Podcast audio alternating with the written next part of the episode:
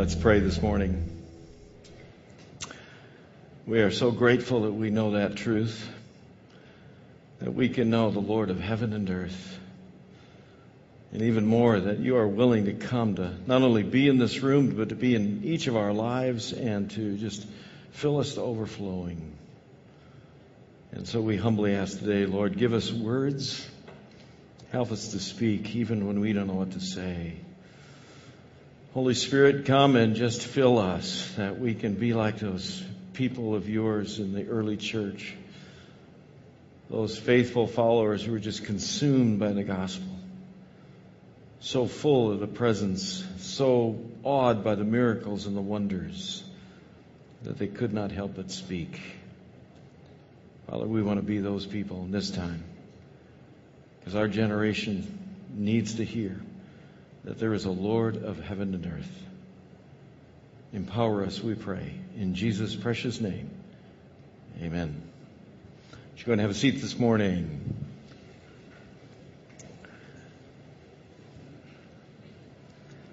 Well, we are uh, in a series, Bold, and uh, you know looking at that experience of uh, the early church, and uh, especially kind of honing into Acts uh, 3, 4, and 5. So if you brought your Bibles, that's the place to go. And uh, if you didn't bring your Bibles, new wrinkle in the room today, if you notice it or not, but we got Bible tables back in the in the little angle walls back there. So if you forget your Bible or just uh, say, hey, I want to look at it for myself. There's Bibles back there for you in the handouts, but uh, we'll keep doing the handouts too. So if nothing else, just go ahead and grab that handout that's uh, that's in your handout, your flyer today, and and uh, follow along. Well, we've been looking in in the in the book of Acts here, and today we're going to look um, at that early church experience and how uh, they were just uh, so unafraid. They were just so fearless and bold uh, in in what they did, but also in what they said. Right? They were just not afraid to speak. And remember, it all started because uh, Peter and John went to the temple one day, and uh, on the way to the temple, there was this guy there who'd been lame since birth, and so they did this miraculous healing, and and uh, the guy was, you know, able to walk, and all Jerusalem was just, you know, in an uproar, and uh, the religious leaders were kind of upset about the whole experience, and so they, you know, arrested Peter, John, brought them before them, and you know, told them they got to shut up, and they spoke boldly back in their face, and you know, did the back and forth thing, and then they let them go, and then they went to the believers, and they told them what happened, they told them about all the threats, and then the believers uh, prayed, and that's kind of where we where we ended it uh, last week. And remember, when they prayed uh, what happened at the end there. It's in verse 31. It says, After they prayed, the place where they were meeting was shaken, and they were all filled with the Holy Spirit and spoke the word of God. How? Boldly. Exactly, boldly. Now, there's a principle captured in that verse. And that principle is one that leads us to boldness, regardless of the generation. Uh, and the principle is straightforward, and it's in total contradiction to this great servant of the Lord that lived in another generation who, who said this. St. Francis of Assisi, although we're not sure he actually ever really said this, but he's attributed with this saying, preach the gospel when necessary, use words, right? Now that we kind of like. That's a pretty comfortable thing in contrast with what we just read about the folks in the early church, right? It says they were filled with the Holy Spirit and they spoke the word of the Lord boldly. But, but somehow, as generations have gone on, as the church has gone on, it, has been a whole lot easier into, into buying into this principle that says, well, you know, look, what we got to do is just practice our faith. We just need to practice our faith and, and show Jesus through the things that we do, right? That's a pretty comfortable place to be. The trouble is, it's not consistent with what went on in the book of Acts, right? And you know that there is a simple truth that actions, while as good as they can be, sometimes just simply aren't enough, right? You gotta follow it up with saying something. Let me give you an example. You all know this. You've done this. You're riding in your car. Your spouse is driving. You're in the passenger seat. you're kind of zipping along pretty fast, maybe a little bit above the speed limit, and up in front of you is a stop sign. Stop sign's coming pretty fast. So you in the passenger seat start feeling a little nervous about whether that car is going to stop or not, the one your spouse is driving. And so what do you do? right? I mean, isn't that your first reaction? You kind of, you're sitting there, you kind of go, oh, I can't say anything, don't say anything. Right? You're kind of putting the brake on on the passenger side, which of course there's no brake, doesn't do a lot of good, but you're there going, oh, no, no, right? What are you doing? You're hoping that your action will be enough that they'll notice and that they'll figure it out and they in turn will put the brake on. But if the stop sign keeps getting closer, even though you've been over there going, you know, eventually what do you need to do? You need to simply say, so like we're going to stop? right? You need to say. So like, stop sign! Actions, as awesome and as good as they are, are simply not enough. And that's true when it comes to you and I in following Christ. And it was absolutely true in the early church. I mean, we saw Peter and John do a miraculous sign, right? They did something absolutely incredibly awesome. They healed a guy who had been lame since birth. That's a great work. And people noticed. That was fantastic. But did they stop there? Absolutely not. They were absolutely unafraid to also speak. That's our challenge. If we're going to understand what it means to be bold, as great as St. Francis of Assisi was, and as wonderful as those words are and insightful, nevertheless, it is absolutely necessary that we also speak. That we speak the name of Jesus, that we talk to people about what Jesus has been doing in our lives if you go into the book of Acts and you go up to the ninth chapter, you get the experience of this guy named Paul, right? Most of you may be familiar with Paul. And he illustrates for us kind of this initial principle about speaking the name of Jesus. And now, what do you know about Paul? Well, he was pretty bold, right? Fearlessly spoke the word of the Lord, founded churches all over the place, right? Got in all kinds of trouble as he was doing it and, and preaching the word right? But he's also the guy that had this personal interaction, this road to Damascus personal experience with the presence of Jesus, right? I mean, Jesus just got into his life and got into his face, right? And he became a bold preacher and speaker of the word of the Lord. And you go to Acts 9, and, and it, he even comes back to Jerusalem, and it says he comes back. Disciples weren't so sure about him. Barnabas told him about how he had uh, journeyed with him, how he'd seen the Lord, and how he had spoken Damascus, and how he preached fearlessly in the name of Jesus. So Paul stayed with them, moved about freely in Jerusalem, speaking boldly in the name of the Lord. Paul just kept speaking boldly. Why did he do that? Because it's a simple principle. When you have a personal interaction with Jesus, when, when, when God invades your life, when, when you grow, when you foster this relationship and you give yourself absolutely, utterly, and completely over to Jesus Christ in your life, you'll find you got to speak about it. You got to speak about it. And that's all we do. What we do is we share what we know to be true. We talk to people about what Jesus has been doing in our life. And the more that Jesus does in our life, the more completely we surrender ourselves to Him, the more He does in our life, the more we have to talk about. See how it works? I mean, the more we surrender ourselves, the bold speech flows from the presence of a bold God. When you've got a bold God working in your life, you'll find you can't not speak about it. So some of you right now are sitting here and saying, whoa, okay, so I don't speak a lot about it, so maybe I don't have God in my life as much as I ought to. Yeah, maybe not. Somebody may also be sitting there and saying, okay, so if that's the principle, maybe I just should only take a little bit of Jesus so I don't have to speak too much about him. Doesn't work that way either, right? That's not the way it works. He says, you know, he, he wants us to love him with our whole heart, our whole mind, our whole soul, right? It's, a, it's an absolute deal, right? But we can't ignore the principle that when we really get serious in our faith, when we really surrender all in, right? It's like when you, you play the poker game and you just go, I'm all in, right? When you're all in, you put it all on the line, you can't help but tell people about what Jesus is doing. And that was the Apostle Paul. And, and the amazing thing is, as you, as you talk about what God's done in your life, and, and you speak more and more about it, God's going to do more and more in your life. Let me show you Acts 14, and you'll see how this worked for Paul, right? So Paul's preaching. The Jews refused to believe. They stirred up the Gentiles. They poisoned their minds against the brothers.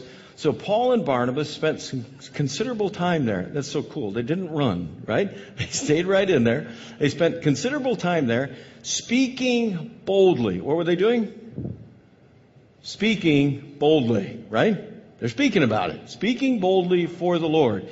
And what did the Lord do in response to their speaking? They were speaking boldly for the Lord, who confirmed the message of His grace by enabling them to do miraculous signs and wonders. What happened? They spoke boldly about what Christ had done in their life. And what did Christ do? More. They spoke boldly in the face of the opposition about what Christ had done in their life.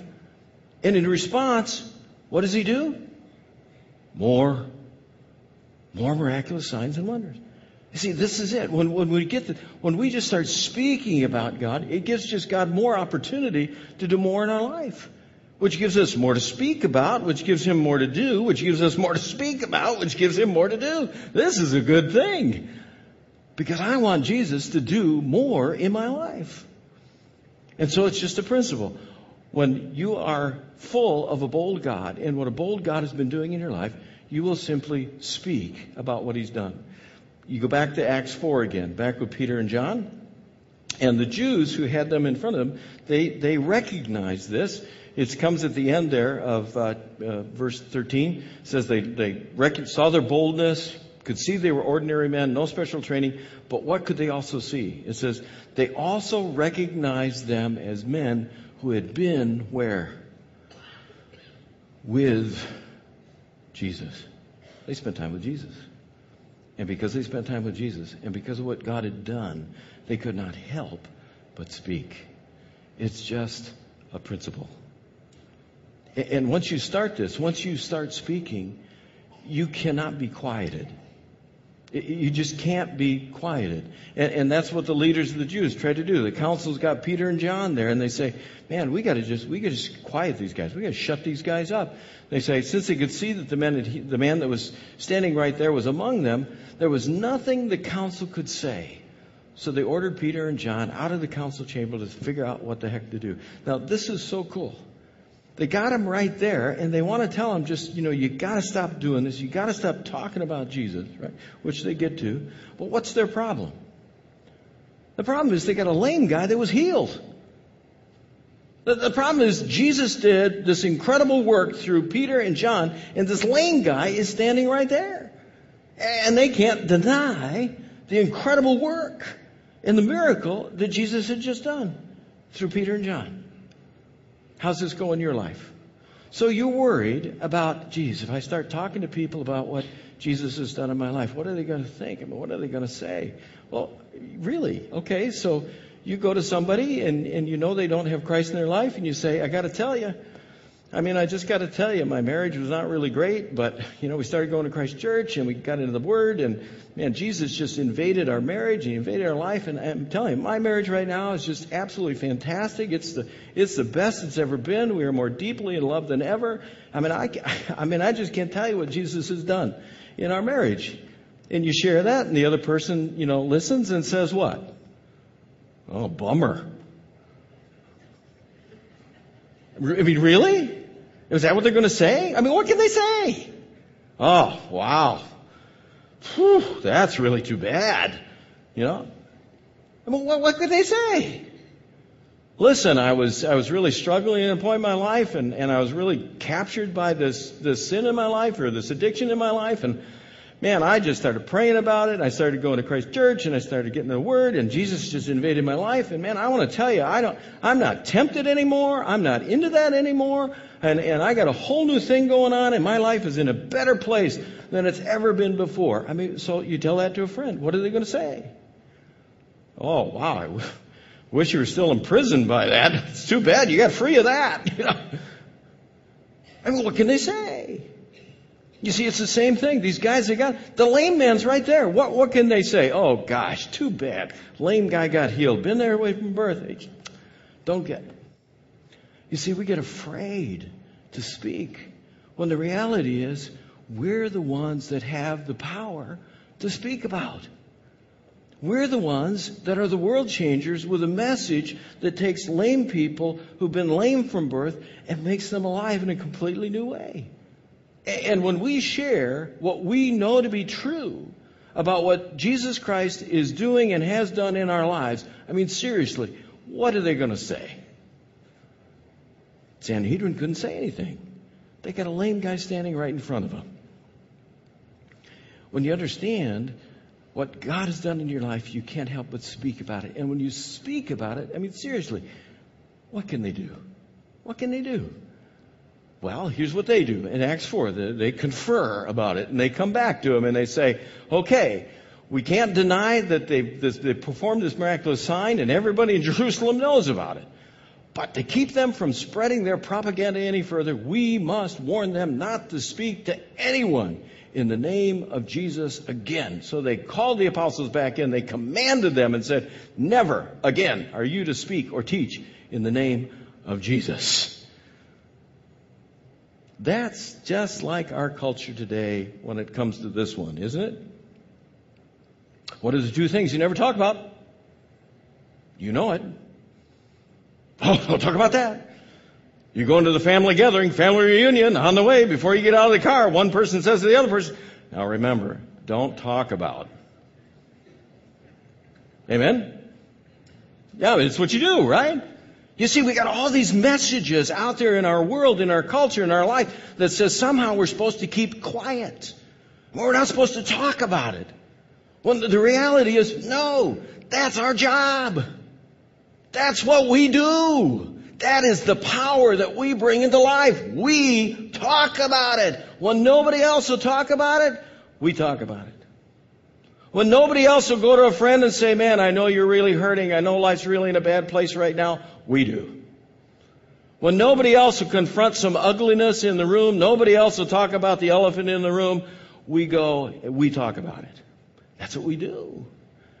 Because we know Jesus Christ can make all things new because he's already done it in our life. And so we talk about it. Peter and John say, Do you think God wants us to obey you rather than him? What do you think? What do you think? Does God want you to give in to the cultural norms and, and to keep quiet about this and about that and don't talk about it? Remember, don't bring this up? Or does He want you to just tell the truth about what Jesus Christ means in your life and what He's done. And, and just boldly, just talk to people about what you know and tell them what He's done. So, what does this look like for us? Well, some of us need to simply start in one bold place. And when it comes to speaking the word of Jesus boldly and talking to people about Jesus boldly, the, the first place some of us have to start is we just got to look in the mirror and speak to ourselves boldly. We got to do some self speak boldly, right? We, we need to just look in the mirror and speak to ourselves boldly about stuff that's going in in our life that, that's just contrary to the desire, the word, and the will of God in our life. Right? If you look at Romans 13, it says, instead, clothe yourself with the presence of the Lord Jesus Christ and don't let yourself think about ways to indulge your evil desires. What's he saying? You got to get bold, some of you. You, you got to get bold in your life. You got to look in the mirror sometime and just say, What are you doing? What are you thinking? Why would you risk your marriage, your children, for something else in the office? Why would you put your family at risk for the sake of a buck or two? Why would you even think about doing anything that would jeopardize your life in Christ? I mean, you have to look in the mirror. You just, you just got to get bold. Just face at it. Look in the mirror and say, what are you, th- this is absolutely inconsistent with what the scriptures say. It's inconsistent with what Jesus died for in your life. This is totally contrary to what he wants to do and bring and help flourish in your life. Just get bold. Just look in the mirror and get bold with yourself. So I gave you the question. If you got a pencil, you got the paper there, you got to think about this right in this moment. And you got to jot whatever it is on your paper. You don't have anybody else see it. You just got to write it down and say, listen, I got to talk to myself about. I got to get real about this. Because I know that's not what Christ died for. I just got to get bold. Just speak to yourself.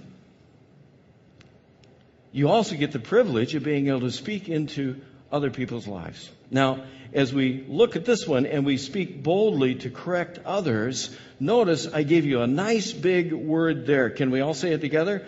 We speak and correct others with, there you go, big, bold. Here's the image I want you to have, right? It's the way I make a hot fudge sundae.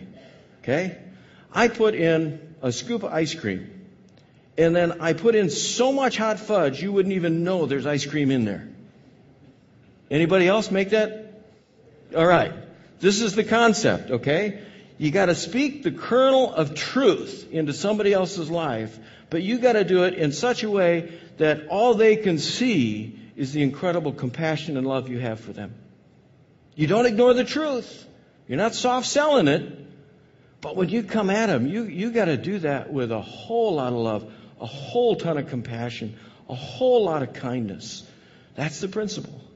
If you go to Ephesians 4, it says, instead, we, us, followers of Christ, we, we do it different. We speak the truth in love. You see, there are people in your life. There's people in your family. There's people in your workplace. There's just people out there in your neighborhood. There's people you know that are not living a life consistent with what Jesus Christ wants to do. And the answer for them is a relationship with Christ. You know that. You know them. You know what's going on. You got to just get bold but you get bold in love. Now, this also means you speak to them face to face. You don't send them a six page email. Okay? Don't do that stuff. Don't send them a six page email. It says, speak the truth to them. You speak it. You got to go meet with them. You got to take them to Starbucks and buy them coffee. You got to just sit down with them in your living room, whatever it takes. You got to get into their life in a compassionate, loving way and say, Man, I really care about you. And I just got to tell you what Jesus has done in my life because I know things aren't good for you right now. And I know where you're headed right now. That's just, that's just not, that's, that's not going to go good. That, that's just not going to go good. I love you too much to let you walk that way. I just want you to know there's a better way. That, that's you got to get bold, and and just go ahead and make those connections and speak to people. So answer the question, write it down. I need to speak in love too. Who do you need to speak to? You know it. You got it. You know who they are. Who do you need to speak to? Family, friends, neighbors, coworkers, whoever it is. There's somebody there that God's going to open that door for you. You got to be ready. You got to be bold. Last one. You got to be ready to boldly speak to God. Now, this one seems really odd, right? boldly speak to God? Yeah, absolutely. God's people have done this from generation to generation, right? We just boldly speak to God. Look at the psalmist here in Psalm 70. He says, But, but as for me, I am poor and needy. Please hurry to my aid, O God. You are my helper and my Savior, O Lord. Do not delay. What's he doing? He's getting in God's face. He's saying, listen, I can't do this by myself. I, it's not in me. I just, I cannot accomplish this by myself. And so, God, I need you to do it. And by the way, don't delay. Get at it. Let's go. See, he's getting bold with God, isn't he? And saying, God, look, I know you, you, you're the answer. I know you've worked in my life in other places. I know Jesus Christ and the Holy Spirit is there for me. I know that you're ready to work in a new and a fresh way in my life. I know you're the answer to this. I know you're the strength to this. I know you're the power to this. But God, let get to it, will you? Don't delay. Make it happen now. Come on. You see, you got to get bold with God. And when you're worried about what you're going to say to that neighbor or that friend when you go to talk to them in love, you got to pray and get bold with God before you take the step to ring their doorbell. God, I'm, i know you want me to do this, but I cannot do it without you. I cannot say the right thing unless the Holy Spirit tells me what to say. You got to do this. Don't delay. Get bold. Get bold and get God involved in the experiences of your speech. And He'll do it. But you got to get bold with Him. Last thing. The big thing for us to remember as we look at the book of Acts is this is fundamentally job one. For the early church, for those early Christians, this, this is what they did. I mean, they got together and they worshiped and they prayed together and they loved on one another and they did all that good fellowship stuff. I mean, we see that all happening. But they did all of that and they absolutely made sure, first of importance was to boldly speak to people about Jesus. And somehow in our church, in, in the church at large, we kind of got this flipped around. Like church is all about us. You know, like church is all about us just being together and being warm and fuzzy with one another. That's not in the book of Acts. Church is all about the message of telling people about Jesus Christ. When Jesus ascends in Matthew 28, before he leaves, his great commission happens, right? Last thing he says is the last thing he says. Now, guys, remember, I want you to just love on each other. I want you to take care of each other.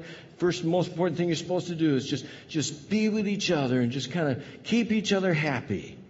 That's not what he says. He says, listen, before I go, I want you to understand it's your job. Most important thing you can do is go out there to all the nations, baptize them, and tell them everything I've told you, and tell them to do it, do it the way I want them to do it, and to follow all my commands.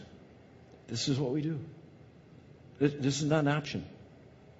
You see, Christ Church exists not for the people who are in, it exists for the people who aren't in yet. That's what we're about. The people who aren't in. And the only way we get that is when we understand it's up to us. This is our time. This is our time. And we're the church, just like Acts 4. We're that church. And God hasn't changed. Jesus Christ hasn't changed. The Holy Spirit hasn't changed. And this is our opportunity to speak boldly and to speak about Jesus. And don't just keep putting on the brake, hoping they notice. But to shout to them, stop. Let's pray. Father, thank you that we have an incredible message. Thank you. We have something to say. Uh, and we know you've worked in our life. We, we've experienced you just invading and making life in a better place for us and helping us endure the hardships and the difficulties and, and to help us overcome. And, and Father, just give us the words now. Give us the words, not just the actions, but give us the words that we can just speak full of love, full of compassion. We can speak to ourselves, we can speak to others. And God, we're speaking to you right now. And just be bold. Just make us that church and make us those people. We ask it in Jesus' name. Amen.